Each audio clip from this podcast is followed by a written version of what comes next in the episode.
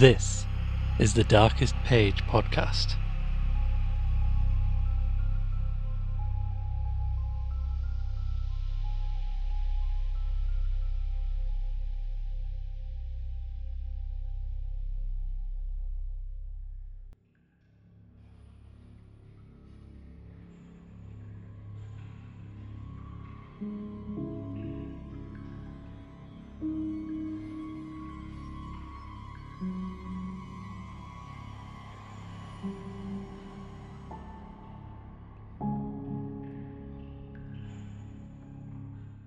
The horrible conclusion which had been gradually obtruding itself upon my confused and reluctant mind was now an awful certainty. I was lost, completely, hopelessly lost in the vast and labyrinthine recesses of the mammoth cave. Turn as I might, in no direction could my straining vision seize on any object capable of serving as a guidepost to set me on the outward path that never more should I behold the blessed light of day, or scan the pleasant hills and dales of the beautiful world outside. My reason could no longer entertain the slightest unbelief. Hope had departed. Yet, indoctrinated as I was by a life of philosophical study, I derived no small measure of satisfaction from my unimpassioned demeanour for although I had frequently read of the wild frenzies into which were thrown the victims of similar situations, I experienced none of these, but stood quiet as soon as I clearly realized the loss of my bearings. Nor did the thought that I had probably wandered beyond the utmost limits of an ordinary search cause me to abandon my composure even for a moment. If I must die, I reflected, then was this terrible yet majestic cavern as welcome a sepulchre as that which any churchyard might afford, a conception which carried with it more of tranquillity than of despair. Starving would prove my ultimate fate, of this I was certain. Some, I knew, had gone mad under circumstances such as these, but I felt that this end would not be mine. My disaster was the result of no fault save my own, since unbeknown to the guide I had separated myself from the regular party of sightseers, and, wandering for over an hour in forbidden avenues of the cave, had found myself unable to retrace the devious windings which I had pursued since forsaking my companions. Already my torch had begun to expire. Soon I would be enveloped by the total and almost palpable blackness of the bowels of the earth. As I stood in the waning, unsteady light, I idly wondered over the exact circumstances of my coming end. I remembered the accounts which I had heard of the colony of consumptives, who, taking their residence in this gigantic grotto to find health from the apparently salubrious air of the underground world, with its steady, uniform temperature, pure air, and peaceful quiet, had found instead death in strange and ghastly form. I had seen the sad remains of their ill made cottages as I passed them by with the party, and had wondered what unnatural influence a long sojourn in this immense and silent cavern would exert upon one as healthy and as vigorous as I. Now I grimly told myself my opportunity for settling this point had arrived, provided that want of food should not bring me too speedily a departure from this life. As the last fitful rays of my torch faded into obscurity, I resolved to leave no stone unturned, no possible means of escape neglected. So, summoning all the powers possessed by my lungs, I set up a series of loud shoutings in the vain hope of attracting the attention of the guide by my clamour. Yet, as I called, I believed in my heart that my cries were to no purpose, and that my voice, magnified and reflected by the numberless ramparts of the black maze about me, fell upon no ears save my own. All at once, however, my attention was fixed with a start as I fancied that I heard the sound of soft, approaching steps on the rocky floor of the cavern. Was my deliverance about to be accomplished so soon? Had then all my horrible apprehensions been for naught? And was the guide, having marked my unwarranted absence from the party, following my course and seeking me out in this limestone labyrinth? Whilst these joyful queries arose in my brain, I was on the point of renewing my cries in order that my discovery might come the sooner, when in an instant my delight was turned to horror as I listened. For my ever acute ear, now sharpened in even greater degree by the complete silence of the cave, bore to my benumbered understanding the unexpected and dreadful knowledge that these footfalls were not like those of any mortal man.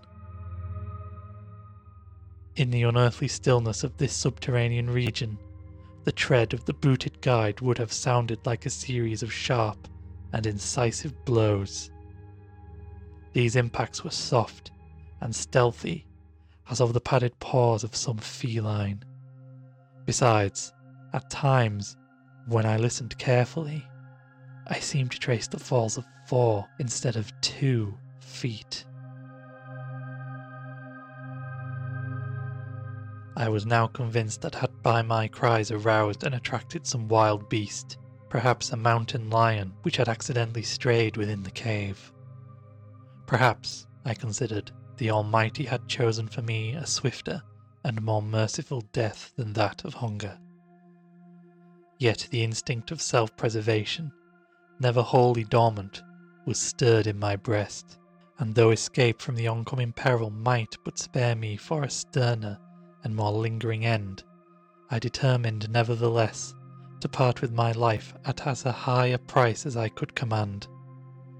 Strange as it may seem, my mind conceived of no intent on the part of the visitor save that of hostility. Accordingly, I became very quiet in the hope that the unknown beast would, in the absence of a guiding sound, lose its direction as had I, and thus pass me by. But this hope was not destined for realization, for the strange footfalls steadily advanced, the animal evidently having obtained my scent, which in an atmosphere so absolutely free from all distracting influences as is that of the cave, could doubtless be followed at great distance. Seeing therefore that I must be armed for defence against an uncanny and unseen attack in the dark, I grouped about me the largest of the fragments of rock which were strewn upon all parts of the floor of the cavern in the vicinity, and, grasping one in each hand for immediate use, awaited with resignation the inevitable result. Meanwhile, the hideous pattering of the paws drew near.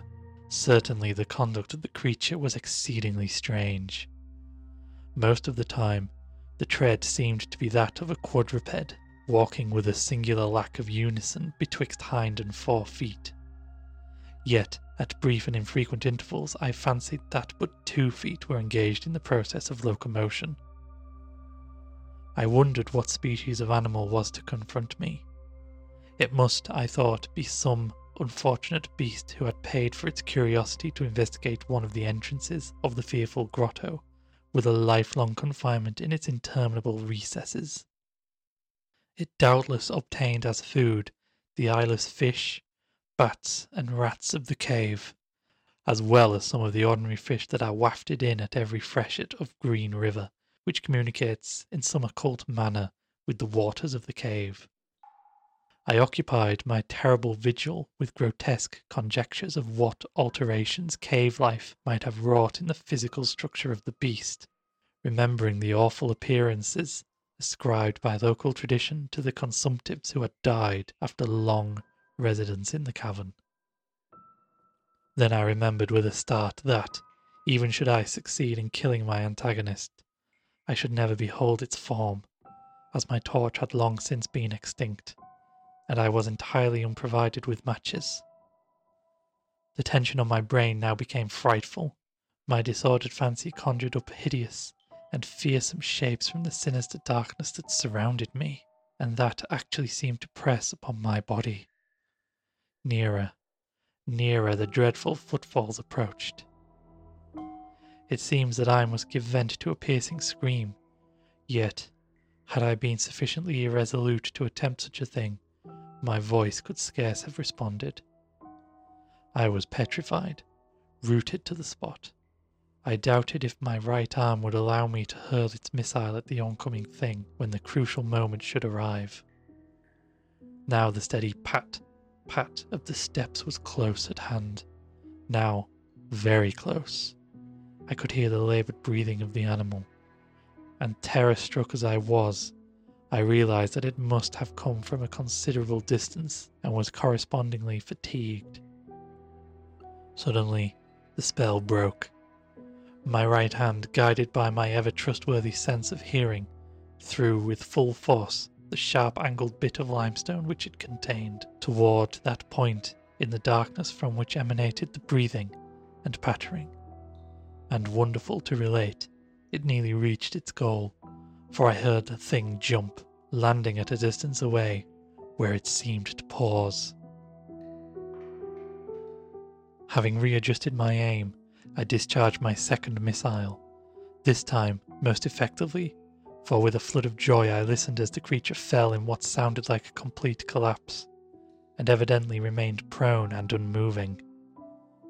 Almost overpowered by the great relief which rushed over me, I reeled back against the wall. The breathing continued, in heavy, gasping inhalations and expirations, whence I realized that I had no more than wounded the creature, and now all desire to examine the thing ceased.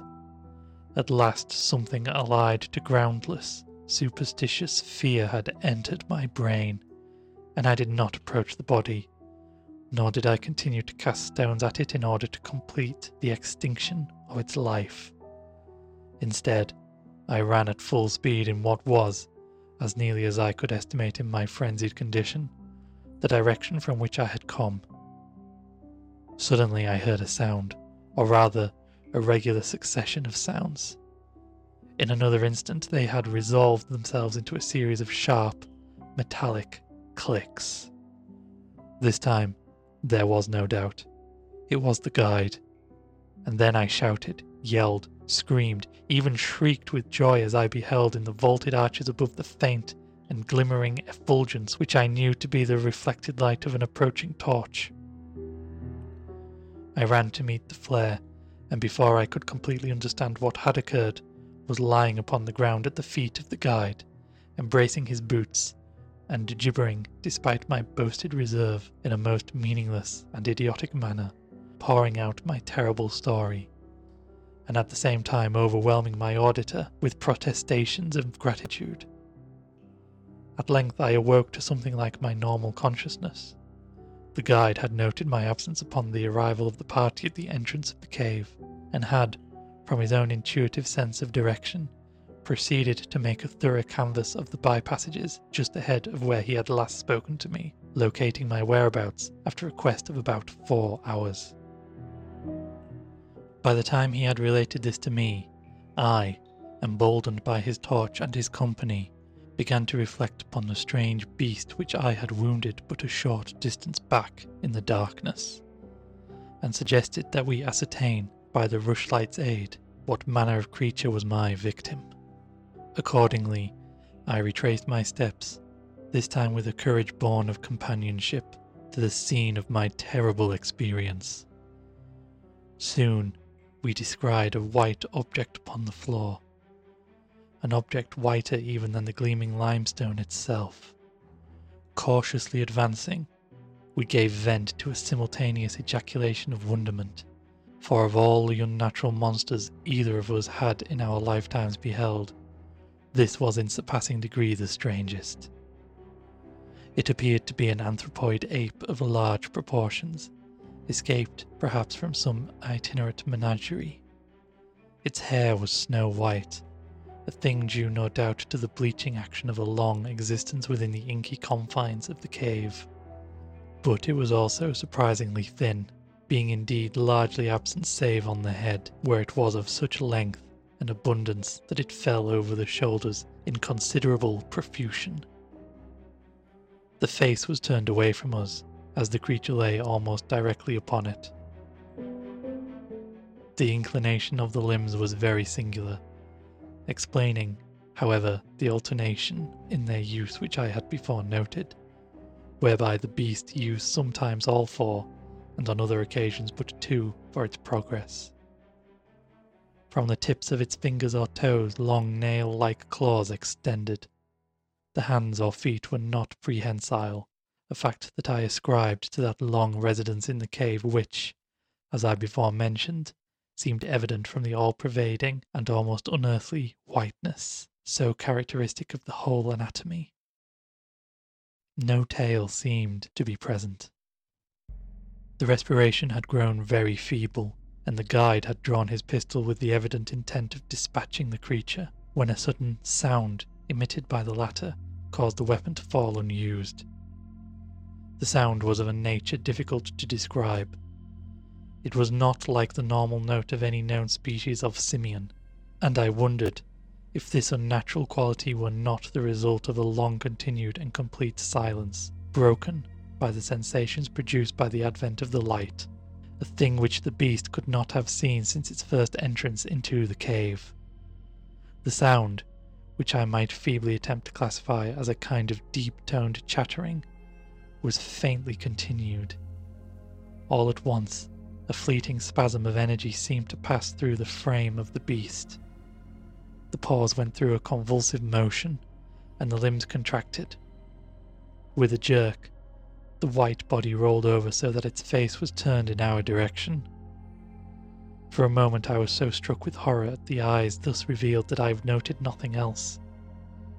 They were black, those eyes, deep, jetty black, in hideous contrast to the snow white hair and flesh. Like those of other cave denizens, they were deeply sunken in their orbits and were entirely destitute of iris. As I looked more closely, I saw that they were set in a face less prognathous than that of the average ape, and infinitely more hairy. The nose was quite distinct. As we gazed upon the uncanny sight presented to our vision, thick lips opened and several sounds issued from them, after which the thing relaxed in death. The guide clutched my coat sleeves and trembled so violently that the light shook fitfully, casting weird, moving shadows on the walls about us. I made no motion, but stood rigidly still, my horrified eyes fixed upon the floor ahead.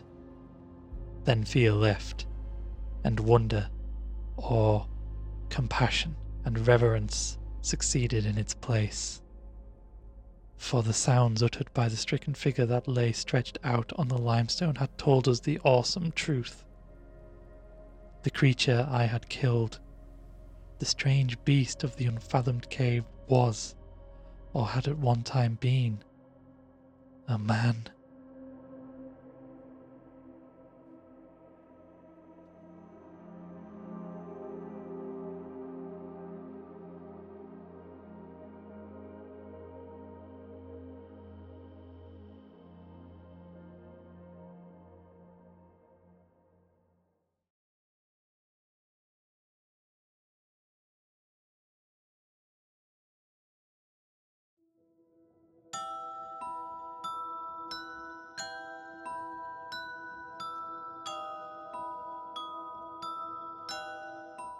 This has been The Beast in the Cave by H.P. Lovecraft. This episode was made with the support of the librarians of the Darkest Page, Alex Smith and Tonks. To see how you can support the Darkest Page podcast, please visit patreon.com forward slash the darkest page. I have been your host, and I wish you pleasant dreams.